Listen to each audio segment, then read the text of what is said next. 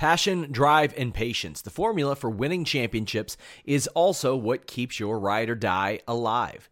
eBay Motors has everything you need to maintain your vehicle and level it up to peak performance. Superchargers, roof racks, exhaust kits, LED headlights, and more. Whether you're into speed, power, or style, eBay Motors has you covered. With over 122 million parts for your number one ride or die, you'll always find exactly what you're looking for. And with eBay Guaranteed Fit, your part is guaranteed to fit your ride every time or your money back. Because with eBay Motors, you're burning rubber, not cash. With all the parts you'll need at the prices you want, it's easy to make your car the MVP and bring home huge wins. Keep your ride or die alive at ebaymotors.com. Eligible items only. Exclusions apply. When you need mealtime inspiration, it's worth shopping Kroger, where you'll find over 30,000 mouthwatering choices that excite your inner foodie. And no matter what tasty choice you make, you'll enjoy our everyday low prices, plus extra ways to save, like digital coupons worth over $600 each week. You can also save up to $1 off per gallon at the pump with fuel points. More savings and more inspiring flavors make shopping Kroger worth it every time. Kroger, fresh for everyone. Fuel restrictions apply. What's up, you guys? Carlos Toro here, lead boxing writer of Fightful.com. It's 4 p.m. here on the East Coast and, 5 p.m. here in Puerto Rico on Thursday, every other Thursday. You know what that means. It is time for the Fightful Boxing Podcast. We have a loaded show here. If any of you have a question for me, drop it down in the chat. Give us a thumbs up. Subscribe to our new Fightful MMA channel. We really do appreciate it. We're bringing you more MMA and boxing content on this channel, while we're kind of also putting a lot more pro wrestling side on the pro wrestling channel that we got. But we're trying to build up our new Fightful MMA and boxing channel. So leave us a thumbs up. Subscribe. We really do appreciate it. But we have a very big show, not just in this one, but we have one this Saturday. And I know what you're thinking. Yeah, we just had a big event, and now we're doing this all over, and now we're just doing another big show. That's what boxing is nowadays. It's big show after big show every weekend. It's kind of like UFC, and where there's a big card every single weekend. In a way, it's kind of overwhelming at times, but listen, I can never complain about too much good boxing, although it is a bit tough for myself and for a lot of people to just kind of, catch up on everything. Hell, I still have not caught up entirely on a couple of cards that I've been meaning to watch for. Not anything too big, but just wanted to, but mainly like stuff like undercards of the DAZN boxing card that they had in Italy the last week, I believe. I'm not fully seeing that. I saw a little bit of the recent matchroom card from England, the Kell Brook versus Michael Sarafa fight.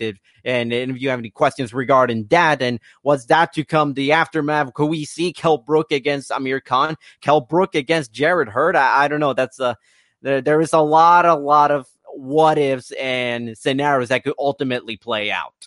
So again, you have any questions?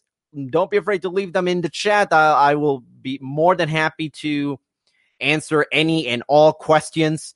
Now, the big thing about this weekend, it was obviously the biggest card of the weekend. That goes without saying. It's Gilberto Ramirez versus Jesse Hart 2 on ESPN Plus. No. I will try my best to watch that, but that's not the biggest card of the weekend. Nor do they have the best fighters of that weekend. Not come just kind of go up against what Bob Arum is saying. He actually said that Jesse Hart and Gilberto Ramirez are better, can beat Canelo Alvarez, which I do kind of find ludicrous and kind of laughable at the same time. But regardless, it is Canelo Alvarez fight week. He is facing Rocky Fielding at Madison Square Garden in the main event of a Matchroom Boxing / Golden Boy Promotions card on DAZN. The only way you can watch it in the U.S. and I believe also in Canada is through DAZN. So, hey, there's a free trial going on. So you don't even need to pay that, pay for the monthly subscription. Although I do kind of recommend it. If you're a hardcore boxing fan and you got disposable income, I suggest getting that DAZN subscription, which is, listen, there's a lot of good, decent boxing cards almost week in and week out. The World Boxing Super Series have been providing really great moments and fights throughout the year, but hey, this week is all about Canelo Alvarez, and the card overall is one of the deepest U.S. cards of the year. And just before we get on to the main event, a quick rundown throughout the entire card. Obviously, you got the main event, Canelo Alvarez versus Rocky Fielding for the WBA secondary version or regular version of the title, if you want to call it that, of the super middleweight title. So Rocky Fielding is kind of the secondary champion, while Callum Smith is what's considered the super champion, or at least the top WBA champion. Those two will be fighting for that belt. In the co-main event, you got David Lemieux, who is the mandatory challenger to the WBA middleweight title that Canelo Alvarez possesses. He'll be facing against Turiano Johnson, who last we saw lost an IBF middleweight title eliminator against Sergey Derevyanchenko. That probably could provide an excellent highlight if anybody has seen David Lemieux in the ring, you know he's capable of giving an outstanding knockout of the year contender every single year. And that's just the way David Lemieux is. So you got that as the co-main event. Two world title fights also on the card. Tevin Farmer versus Francisco Fonseca for the IBF super featherweight title. Katie Taylor defending her IBF and WBA women's lightweight titles against longtime rival. The two have been fighting for well over a decade. It's all going back to their amateur days, against Eva Wallstrom, who is also world champion in her own right. She is the WBC super featherweight champion, and she's moving up in weight to face Katie Taylor. Then you also got a lot of big names from Golden Boy. Some of their better names. You got Ryan Garcia against Braulio Rodriguez. Lamont Roach going up against Alberto Mercado for the WBO international super featherweight title. I'm sorry if I mispronounce this. Bilal Akawi against Victor Fonseca. Virgil Ortiz Jr. against Omar Tienda. Ives Ulysses Jr. against Maximiliano Becerra. And you got, lastly, Saddam Ali, former world champion, 154 pounds, retired Miguel Cotto last year. He'll be moving down in weight, actually, to welterweight to face off against Mauricio Herrera. That could honestly be potentially the sleeper hit of the night as far as the undercard fights is concerned. But, hey, lots of big fights, lots of, interesting moments we could see on Saturday night at Madison Square Garden. Let me know what you think of that lineup. Who do you think is going to win the bigger fights? Who do you have winning between Canelo Alvarez and Rocky Fielding? I honestly do think that this fight is actually a closer and more competitive fight than I think a lot of people are giving credit for. Well, yes. This fight is nowhere near as glamorous and as exciting or is generating the amount of hype as Canelo versus Golovkin too. Don't get me wrong, but right frankly, I do think that there is something to be said about Rocky Fielding's career trajectory up to this point. Because let's all remember, it wasn't that long ago when he faced off against Callum Johnson and he just got knocked out in the very first round, mind you. And quite frankly, some people thought, I thought that this might be it for Rocky Fielding as a potential world title challenger or world champion. And my mistake, now was not Callum Johnson, Callum Smith is who knocked out Rocky Fielding back in 2015. So overall, I do think that this fight is a lot more competitive. There is something to be said about Rocky's size and his, and you look both Canelo and Rocky's. Rocky is so much bigger than Canelo Alvarez, not just in weight, but in height. That really could be a factor into this fight. I don't think it's going to be a huge factor, but listen, Rocky is the underdog and has done well as the underdog. He's performed admirably since the Callum Smith loss. He went to Germany and fought Tyrone Zogan. Quite frankly, a lot of people thought Tyrone was going to win. I thought Tyrone was going to win, and I personally thought that it's a little too soon for Rocky Fielding to be in this position, but boy, did he prove me wrong in a big way by beating Tyrone in the fifth round. by stoppage. That was big for Rocky's career. It gave him a sort of notoriety in the UK that I didn't think he could achieve it, especially after that first loss, because he did not look great, but in that fight. But since then, he has performed admirably. He's done very, very well. I think Rocky and his jab, I think they could cause some trouble for Canelo Alvarez. But let's not forget that, you know, this is Canelo Alvarez's first fight at 168 pounds. This is, you know, a proper 168 pound fight, because he's only fought at above 160 only once in his pro career, if I'm not mistaken. That was the fight against Julio Cesar Chavez Jr. That cluster, you know what, that fight was actually not a 168 pound fight. It was a 164.5 pound catch weight. So Canelo was still not having to bulk up that much. And I don't know how Canelo is going to look when he gets to the weigh-ins. Is he going to look a little bloated? Is he going to have difficulty, you know, amassing all that extra weight? I don't think he will. I don't think he's going to have much of a problem. But Rocky and his trainer, Jamie Moore, have a lot of very, very tall tasks ahead of them. Part of the problem is, and I asked Jamie Moore this on a conference call not too long ago, and you can find that clip on Fightful MMA and Boxing.com, where I asked Jamie Moore what did it took to try to prepare Rocky Fielding. How do you find sparring partners that can mimic, or at least try their best to mimic, Canelo Alvarez in his skills in the ring? And he told me you really can't. The best you can do is maybe get a couple of guys in the ring that can maybe do one or two things that Canelo does really well, and just sort of hope for the best that Rocky is able to adjust to them once those two get in the ring. But overall, Canelo is really, really tough to prepare. He's great. He is the biggest star in the world. He's the pound for pound top 5 guy, in my opinion. He's top 3, maybe top 1. So it really all depends on how Rocky kind of handles the nerves of Madison Square Garden and handles Canelo Alvarez's power early on.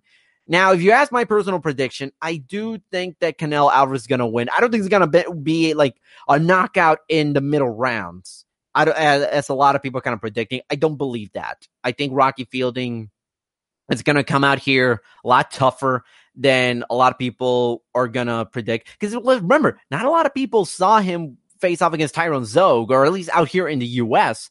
I don't think so. And Rocky looked great. I thought he looked phenomenal. And I do think that win, going in enemy territory, when he's the underdog, I think that win really, really helped him. And he understands he's the underdog. He understands that he's just the next guy in line, that he's just a warm-up guy for 2019, for whatever that Cinco de Mayo show has to bring for Canelo. He understands that really this is just so Canelo can get another title. At least that's what the expectation is going to be.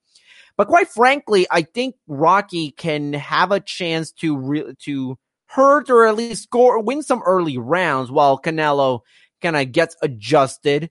I do think, if you ask me my personal prediction, I don't think he's going to reach the scorecards. I do think that Canelo is going to work the body tremendously. He's going to make the fight up close, going to kind of eliminate Rocky's right jab. And I do think that Canelo Alvarez is going to ultimately maybe get a stoppage late in the fight, maybe 10th, 11th round, and if you ask me. But I think it's going to be a really fun and competitive fight. I do think that this is going to be something that a lot of people are going to enjoy.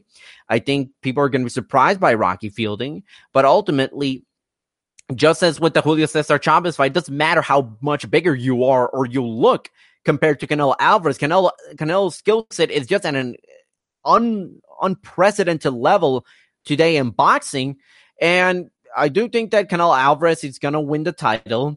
Probably going to vacate it almost immediately so that he can move on to back to middleweight and defend his title, the WBA and WBC titles, at the T-Mobile Arena on May 4, 2019. That is also another big piece of news. The Golden Boy Promotions reserved T-Mobile Arena for next May for Canelo Alvarez's next fight. And, you know, You can see that at the Nevada State Athletic Commission's website. Golden Boy Promotions reserved that date. Going to be on the zone. Now, the question is, who is it going to be? Early on, there was some speculation that Gennady Golovkin would be fighting Canelo Alvarez, have the trilogy fight next May. That was fueled in part because the original reservation details of May at the Nevada State Athletic Commission's website didn't just say Golden Boy Promotions. It also said Triple G Promotions. Now, I believe that is now been rectified. I know they changed up. I don't know if at some point today they sort of changed it back to what it originally said. But overall, the idea is that a lot of people think that Golovkin has signed with DAZN and that they are already preparing for that May 4, 2019 trilogy fight. It could still happen. Now, again, let me just say this. I'm not saying this fight isn't going to happen, or I'm not saying this fight isn't going to happen on May 4. I'm saying that it's not set in stone.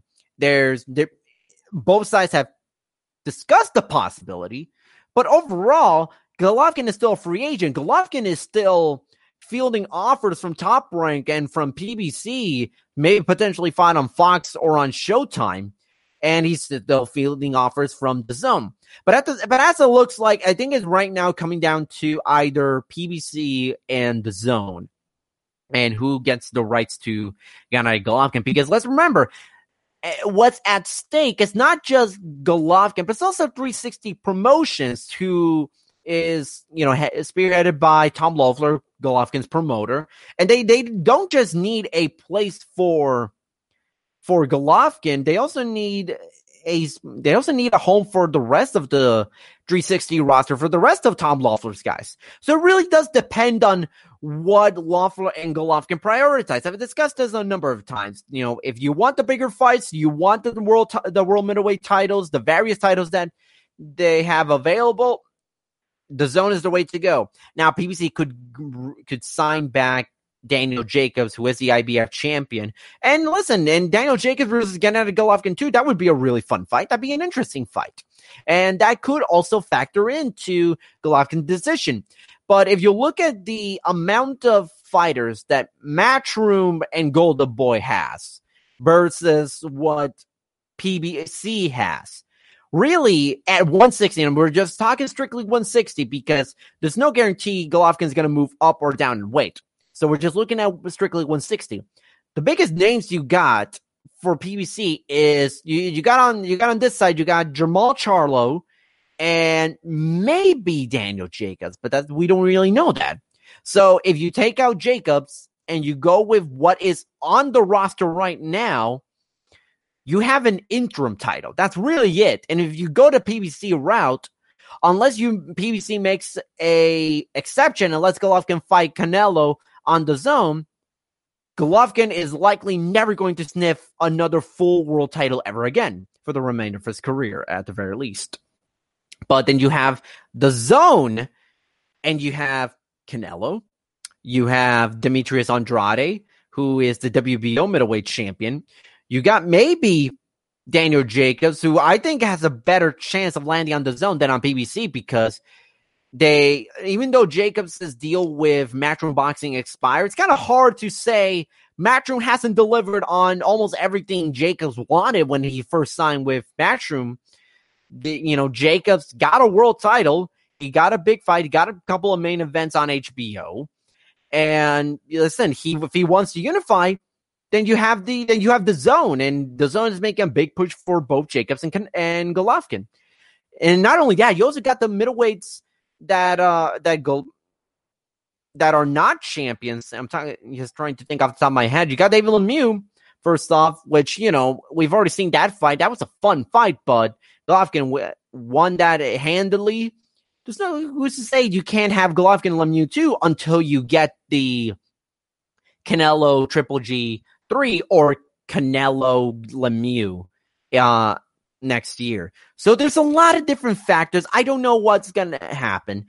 Golovkin is really thinking this over, because this might be his last truly major deal with a broadcaster. And he wants to make sure He gets the fights that he wants. He gets paid the amount of money that he wants. So there's a lot of factors that come into play. DAZN is really making an active push. I've heard from sources that, you know, originally DAZN wanted to secure him for 2-3 fights.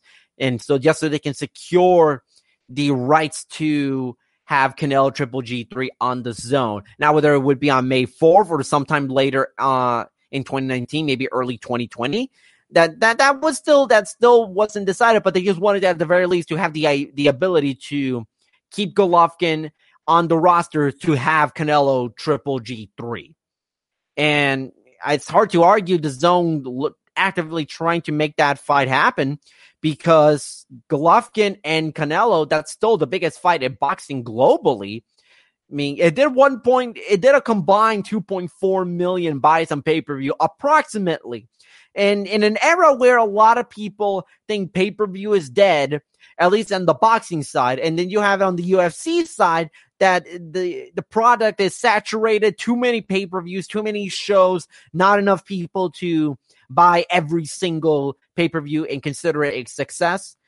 Golovkin Canelo is still the biggest fight you can make out there, and I do think that DAZN really wants to get that, because let's face it, DAZN, even though we haven't seen the numbers, to an extent, it does kind of appear that DAZN is still not at the level where they want in terms of subscriptions. I think that, I don't know if they maybe overestimated the value of matchroom boxing's impact in the U.S., or the fact that PBC has managed to restructure deals with Showtime and sign a bigger extension with Fox. So there's a lot of things that, you know, that have prevented DAZN from being the kind of the juggernaut that it wants. You could say to an extent that this is their first real show, that all those previous shows, they kind of a bit of a dress rehearsal, trying to figure out what works, what doesn't in these opening months. And aside from the quality of the cards, not of the USA boxing cards, not being super top heavy, the undercards have all been pretty entertaining in my opinion, and they do have a lot of decent names fighting. But overall, I think to an extent, it does kind of feel like DAZN is kind of underwhelming in terms of its results. Now, it's not because of lack of trying, because I've seen the same Michael Buffer DAZN pay-per-view is dead commercial with Canelo Alvarez a million times, not just on my TV, on my smartphone, on my computer, on everything. They've tried every single thing. They've thrown every single ad idea to the book. I saw there was a picture on an airport or something in New York, and there was a giant spread of DAZN, and as you walk through, there's kind of a little caption on the floor where it says, "You're walking all over on pay-per-view," or something like that. And I thought, listen, DAZN's getting very, very creative with these ads. They even did a Mike Tyson's Punch-Out type of commercial that you can see on Twitter, which I thought was really, really fun and kind of cute. But whether or not it translates to anything major in terms of subscriptions, that really remains to be seen, because I don't know if they're going to keep this kind of ad campaign for every single Canelo fight. And if they do, maybe they will turn out with positive results.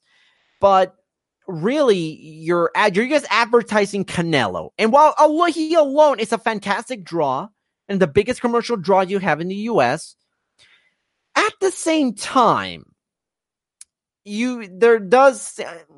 something needs to be said about a guy who, in Rocky Fielding, who's coming to the U.S. for the first time, has absolutely no relevance whatsoever on this side of the world prior to the announcement of the Canelo Alvarez fight. He's not even holding the top title of one of the four major governing bodies.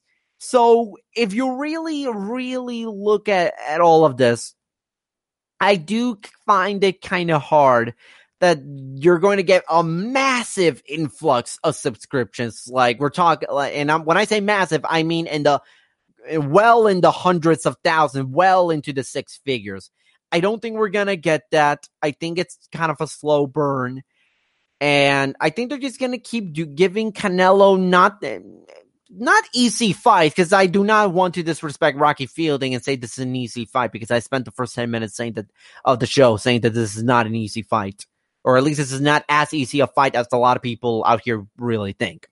So, quite frankly, you look at Canelo Alvarez and the DAZN project, and I honestly do think that you're not really going to see any real positive results, or at least any true mainstream relevance, until we're really deep into Canelo's tenure with DAZN. And listen, they got 5 years. They got till 2024, I believe.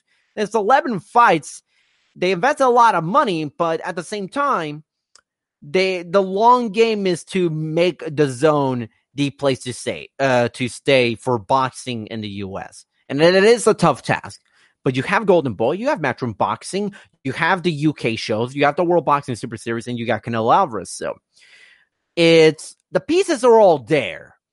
It's just a matter of when and if people are going to start tuning into DAZN. And I do like the fact that they're also advertising the fact that there's a free trial. So you don't even have to pay for Canelo Alvarez, which really, when was the last time you could say you're going to watch a Canelo Alvarez fight live for free and it's legal? And I'm not talking about going to a bar and having the fight being put on there. We're talking about you're at your home, you have your smartphone, you have your console, your laptop, or whatever you use to watch fights, and you get to watch a legal stream or legal broadcast of a Canelo fight for free. So I think that's what DAZN is really trying to get at, and really try to hammer home that Canelo Alvarez is the biggest star in boxing. You need to watch him. So I'm excited for Canelo versus Rocky. I'm excited for the rest of the undercard. Real quick, just get a bit of just so I can recap what the card is. Obviously, as I said, Canelo versus Rocky for the WBA regular super middleweight title. Tevin Farmer versus Francisco Fonseca for the IBF super featherweight title. David Lemieux versus Turiano Johnson. Katie Taylor versus Eva Wallstrom for the IBF and WBA women's lightweight titles. Saddam Ali versus Mauricio Herrera. Ryan Garcia versus Braulio Rodriguez. Lamont Roach Jr. versus Alberto Mercado. Bilal Akawi versus Victor Fonseca. Virgil Ortiz Jr. versus Omar Tienda. And Ives Ulysses Jr. versus Maximiliano Becerra. That's a loaded card, and I'm looking at this card. Say goodbye to your credit card rewards. Greedy corporate mega stores, led by Walmart and Target, are pushing for a law in Congress to take away your hard-earned cash back and travel points to line their pockets. The Durbin-Marshall credit card bill would enact harmful credit card routing mandates that would end credit card rewards as we know it. If you love your credit card rewards, tell your lawmakers, hands off my rewards. Tell them to oppose the Durbin-Marshall credit card bill. Our bodies come in different shapes and sizes, so doesn't it make sense that our weight loss plans should too? That's the beauty of Noom. They build a personal plan that factors in dietary restrictions, medical issues, and other personal needs, so your plan works for you. Noom doesn't restrict or shame when you want to treat yourself. Their flexible program focuses on progress instead of perfection. You don't have to give up carbs or anything. And with their daily lessons, you can learn something new about your food choices every day. After just a few days of using the app, I learned how to recognize cues for overeating and how to choose the right foods to feel full. Stay focused on what's important to you with Noom's psychology and biology-based approach. Sign up for your trial today at Noom.com. That's Noom.com. And check out Noom's first ever cookbook, The Noom Kitchen, for 100 healthy and delicious recipes to promote better living. Available to buy now wherever books are sold. And look at all the fights, and they did say that if I'm not mistaken, the undercard is supposed to start at 6 p.m. Eastern. I may take a little while longer, 6, 7 p.m. Eastern, but I'm very, very worried about the start time for Canelo Rocky, because here's the problem, and this has been a complaint I have had with the Matchroom Boxing USA shows. They load these cards with too many long fights. And you have a main event that starts, at least here in Puerto Rico, 2 a.m. or close to 2 a.m. And this is another instance where you have a Matchroom Boxing show, or at least a show where Matchroom Boxing is involved with, and you have nothing but big and long fights. And if the undercard is supposed to start at 7, what... And I honestly don't think any of these fights are Golden Boy's gonna be like, nah, we can put them on that swing bouts. We can put them after the main event's done. Aside from maybe Bilal Akawi versus Victor Fonseca, aside from that, I just find it hard to believe that you're gonna put any of these fights after the main event. So you're looking at 3 scheduled 12-round fights. A 10-round women's fight, which is 2 minutes a round. 5 10-round fights and 1 8-round fight. I don't know what has been with Golden Boy and their obsession with kind of being the next UFC, as with Golden Boy MMA. But they should not be taking a page out of the UFC playbook and make the entire card full of long fights and have a lot of them. There's a time and place for a lot of the guys, and I do understand you want to put the product out there in their first major, and I do mean absolute major US show. You want to put as many of your big guys and top prospects out there. But your problem is, let's say all of these fights take place before Canelo Alvarez versus Rocky Fielding, and they all go decently long. I don't expect them to go long, but let's say for the sake of argument that it's going to go long. You do realize that Canelo versus Rocky Fielding probably won't start until 1:30, 2 a.m. Eastern, if that is the case, because there's too many long fights. This card should have a couple of 4-rounders, a couple of 6-rounders, or at the very least, a couple of 8-rounders that, depending on the length of the card, you play by the ear and you say, hey, card's running too long, we're either going to put you after the main event, or we're going to have to take 2 rounds from your fight. And there might be a few of those fights that may ultimately be cut short in terms of how many rounds it's going to be, but I just really don't want this main event to start at 1 a.m. or at 2 a.m. I really don't. No one wants to see that. Main events should start at 11 p.m. Eastern, 10 p.m. Eastern, midnight at the latest, absolute latest. And for as much as Golden Boy, part of the promotion is, hey, we're pushing back the start time for the main card. That way we can all see Canelo Alvarez versus Gennady Golovkin without being absolutely dog-tired by the time those two step into the ring. So I don't know what's going to happen. I don't think that we're going to have a quick night. I think this is going to be a very, very long night. I will be doing a live coverage on Fightful.com, FightfulBoxing.com. And and I will do a post-show podcast right as soon as the main event concludes. So no matter what time it's going to be, whether if it's midnight, 1 a.m., 2 a.m., 4 a.m., doesn't matter. We're going to do a live post-show afterwards. So you can either tune in live and leave your comments, your feedback, whatever your opinions are on the fight in general. And here we have a grand old time talking Canelo versus Rocky.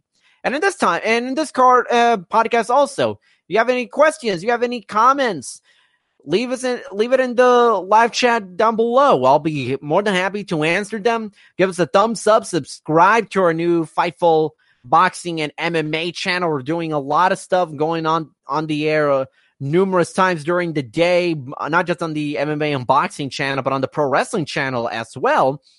And man, this has been a big, big month in combat sports. We had Wilder versus Fury a couple of weeks ago, so we are gonna see how this fight performs. I hope for an excellent night. I do hope that we get a really, really good fight between Canelo Alvarez and Rocky Fielding. So, speaking of really, really good fights, Wilder versus Fury. Boy, that sure was something. That was a hell of a fight. I loved it. And I am not alone when I say this, when the boxing world really wants to see that rematch, and I want to see that rematch. I really, really want to do. And from the looks of things, pay-per-view buy rate is looking good. It's apparent it's going to be between 300 and 325,000, which is what I predicted on the post show a couple of weeks ago when I was talking about my predictions and my estimates of what the final pay-per-view buy rate is going to be. Now, Eddie Hearn says that the 300 to 325,000 is not great but I don't know what is it with Eddie Hearn, because his objective is to secure the big fight for Anthony Joshua. And he's constantly trashing the event, trashing the fight, criticizing things left and right about this fight. And he's not endearing himself to either Wilder or Fury for a potential shot at Anthony Joshua. So I don't really know what is it with Eddie Hearn. Whether or not he truly believes this or not, I don't think it's smart of him criticizing what could potentially be the other half of the biggest heavyweight fight that you can possibly make. And Wilder versus Joshua is still the biggest heavyweight fight, bigger than Wilder Fury 2, but I digress. The idea that this fight was anything but a success is ludicrous and, in my opinion, wrong, because the break-even number was 250,000 buys. And with it being at least 300, listen, Showtime's going to be made some good money.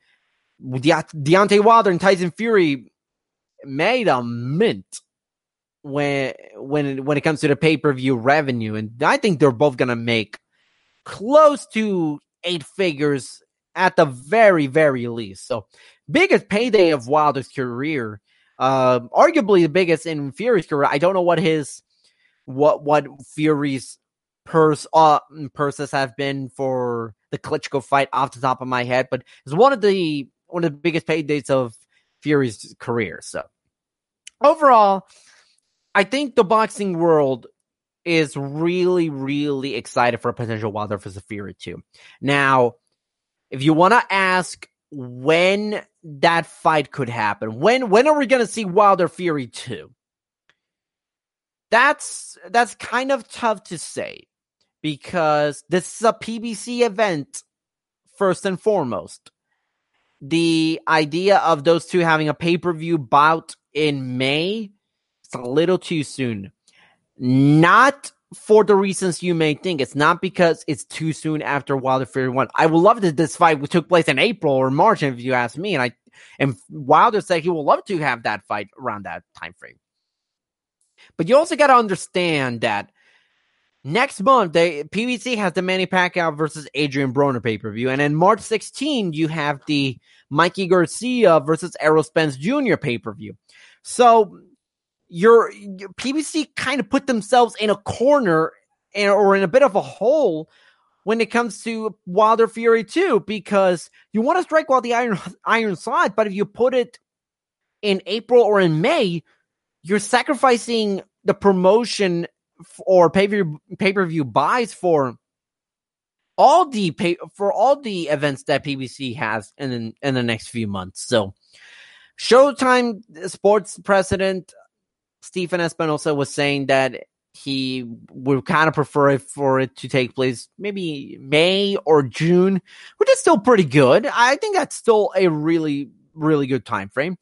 May, June, it's still not like deep into the NBA playoffs. MLB baseball had just started. There's no football. So that's still, the summer is still a really, really good time frame for making that fight a reality. And if you put that fight in Las Vegas or in Brooklyn, that's when you're really gonna potentially get a lot of attention to it. Let's remember, Deontay Wilder versus Tyson Fury. This is December, end of the year. Is not exactly the optimal time to have your big pay-per-view, but they still managed to do relatively well. And I do hope that a rematch is made, because the amount of money that those two have made is a lot. They pay-per-view revenue is at least $20 million from the U.S. buyers alone. And I do apologize, my throat's a little bit dry. I was on the conference call recent just before hopping onto the air. But yeah, Wilder Fury, that was a great fight. It's not the best fight of the year, but it's still one of the more memorable U.S. heavyweight fights in a very, very long time. And I don't think PBC is dumb enough to ruin a potential rematch. So I do think that we're going to get a rematch. Again, for those of you joining in or tuning in, leave us if you have any questions you want me to answer on anything boxing related, leave it in the live chat down below, and I'll be sure to answer it. Give us a thumbs up, subscribe to our new MMA and boxing channel, and also subscribe to our Fightful Pro Wrestling channel. We got WWE TLC this Sunday, so Fightful Sean Ross Sapp is going to be there, breaking down the entire event. That TLC pay-per-view is actually pretty good. I'm actually looking forward to it. So, lastly, I don't want to end this podcast without, I guess, giving a bit of a, well, not eulogy, but I guess a bit of a farewell to HBO Boxing. Their final card took place last Saturday at the StubHub Center. You had two world title fights. You had Cecilia Braekhus against Alexandra Maciak-Lopez for the Undisputed Women's Welterweight title. Yeah, Clarissa Shields against Femke Hermans for the Unified Middleweight title. And then you also got Juan Francisco Estrada in action. Overall, let's get the in-ring action out of the way. This was bad. This was a colossal. The critical reception of the in-ring stuff, we're only talking about the in-ring action, was overwhelmingly negative. Like, man, I don't think I've ever seen so much criticism for an HBO card in a very, very long time. And it is sad that it basically went the way of Old Yeller. The reception basically was like the Old Yeller he brought HBO Boxing, brought this card out in back of the barn and shot in the face, because my God, it was dying a slow and painful death. To be honest, if it were up to me, I would have just ended after Canelo Triple G Tube. That's it. Maybe the Daniel Jacobs, Sergey Derevyanchenko card. That was a good card. So I'm not mad about that card taking place. But, man, this card, it was just sad. There was no one watching this fight. The viewership was just atrocious. Like, peak average viewership was like, well, not the peak, but the highest average viewership for a fight, and I'm not talking about the single peak, but just the average itself, was below 350,000, which I believe is an all-time low, or at least one of the lowest rated HBO cards ever. And it was so sad just watching. There was no one at the StubHub Center. First of all, there was no official attendance number, because the attendance was so low, they didn't even want to admit how bad the attendance was. And I'm hearing people saying they didn't want even 1,000 people. There's pictures. You can look, Steve Kim, who's an ESPN reporter, he posted a picture of the card. I don't know at what point the card was hit, if it was at the start of the card or right before the HBO card started. I know it wasn't before the TV card started. But you look at that, it was a ghost town. It was a goddamn funeral. There's some people saying there was maybe 500 people watching this card in attendance. Think about that. 500 people at the StubHub Center for the final HBO boxing card maybe ever. It's sad. It's really, really sad. but it does kind of show that HBO needed to go. It really did. Their priority is no longer boxing. Their priority is on their original series. The budget just kept getting cut out of the boxing department. They no longer, outside of Canelo and Triple G, you had no one that is of certifiable draw. The Miguel Cotto's gone. Kovalev's not on HBO anymore. HBO was unable to get the Dmitry Bivol Sergey Kovalev unification fight because Kovalev lost his title. There's so many things that factor in, but quite frankly, ultimately, this was it. There was no two ways around it. I was sad. I'm not gonna lie when I said when I watched it, I was emotional. This wasn't just like, oh, just some company, just some network no longer doing boxing.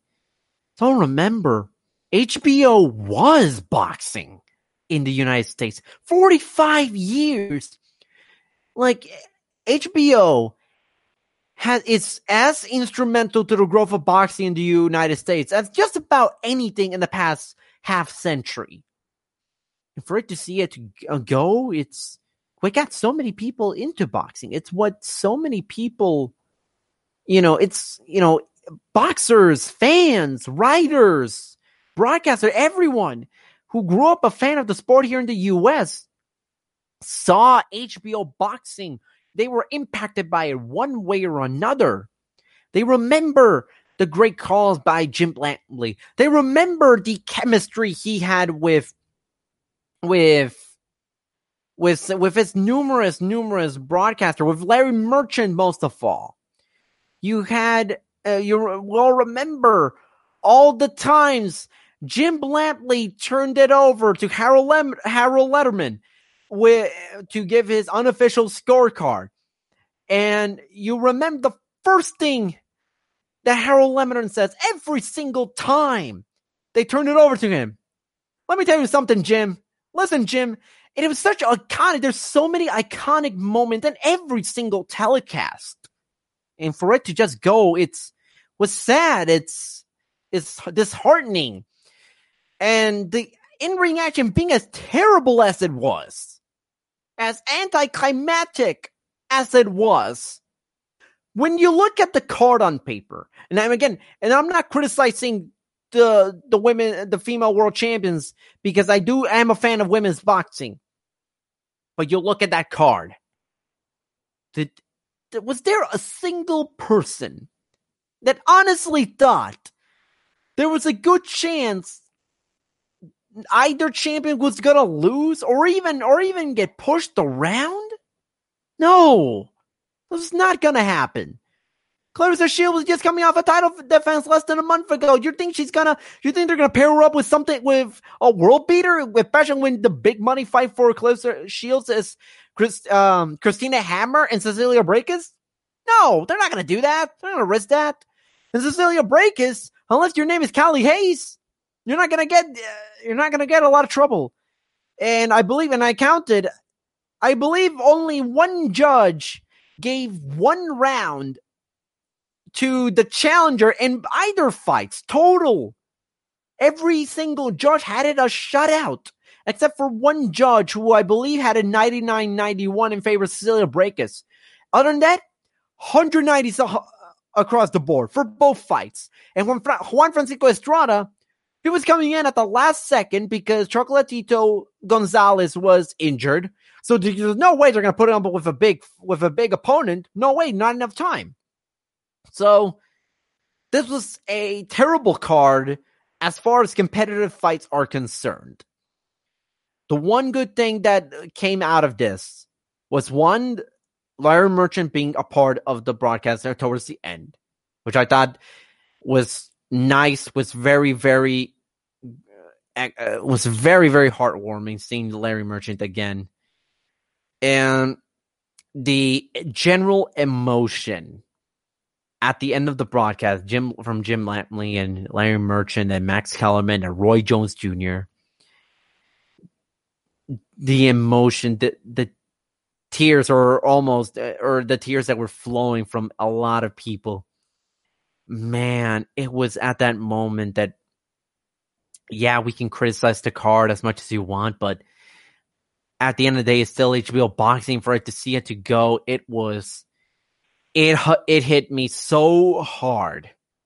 It was so sad. The montage it had towards that, I don't recommend watching the fights because they're anticlimactic and they're not really worth watching. But I do recommend watching those last 20 minutes, and you can easily find that on Twitter. In fact, I think I retweeted of the video of it.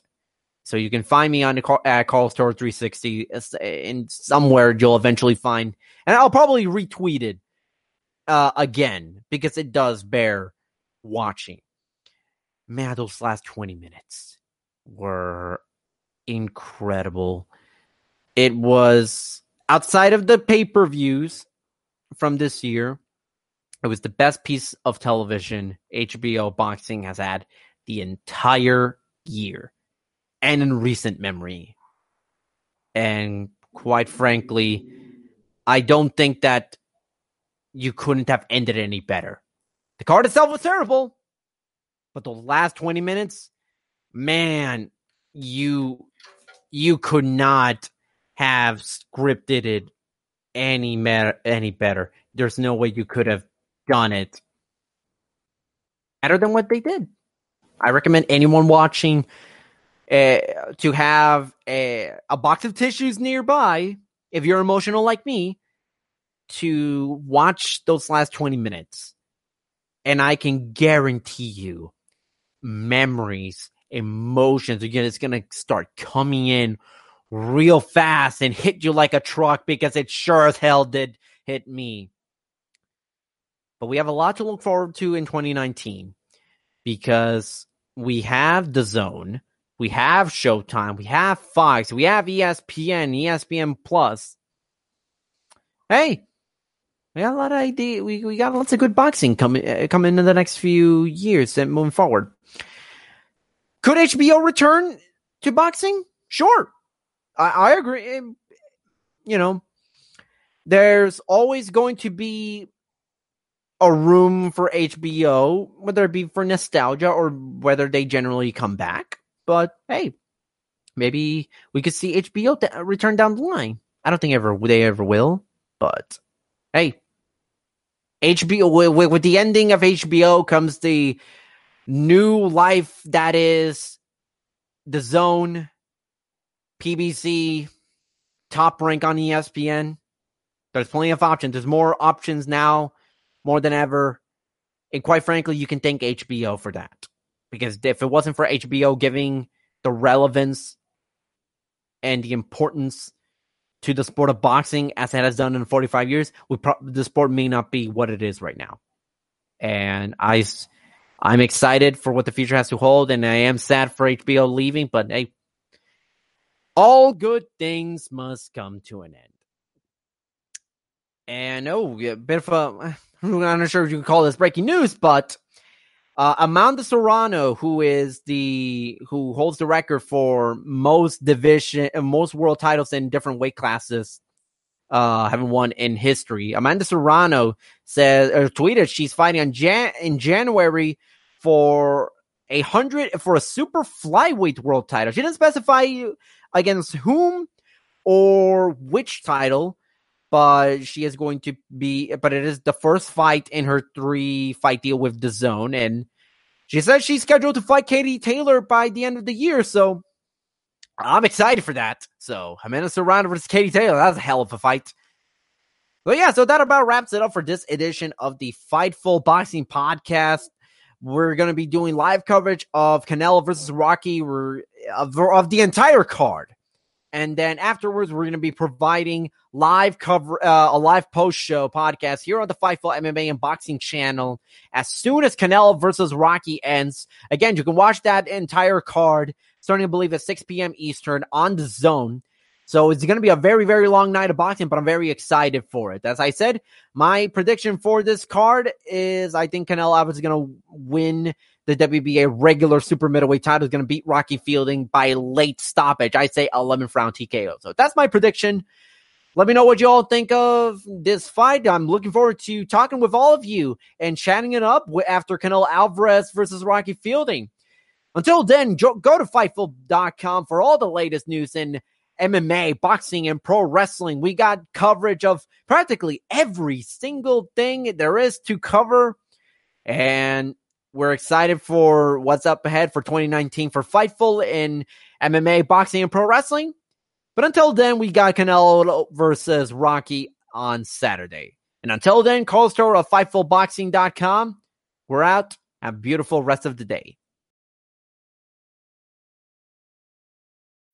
When you need mealtime inspiration, it's worth shopping Kroger, where you'll find over 30,000 mouthwatering choices that excite your inner foodie. And no matter what tasty choice you make, you'll enjoy our everyday low prices, plus extra ways to save, like digital coupons worth over $600 each week. You can also save up to $1 off per gallon at the pump with fuel points. More savings and more inspiring flavors make shopping Kroger worth it every time. Kroger, fresh for everyone. Fuel restrictions apply.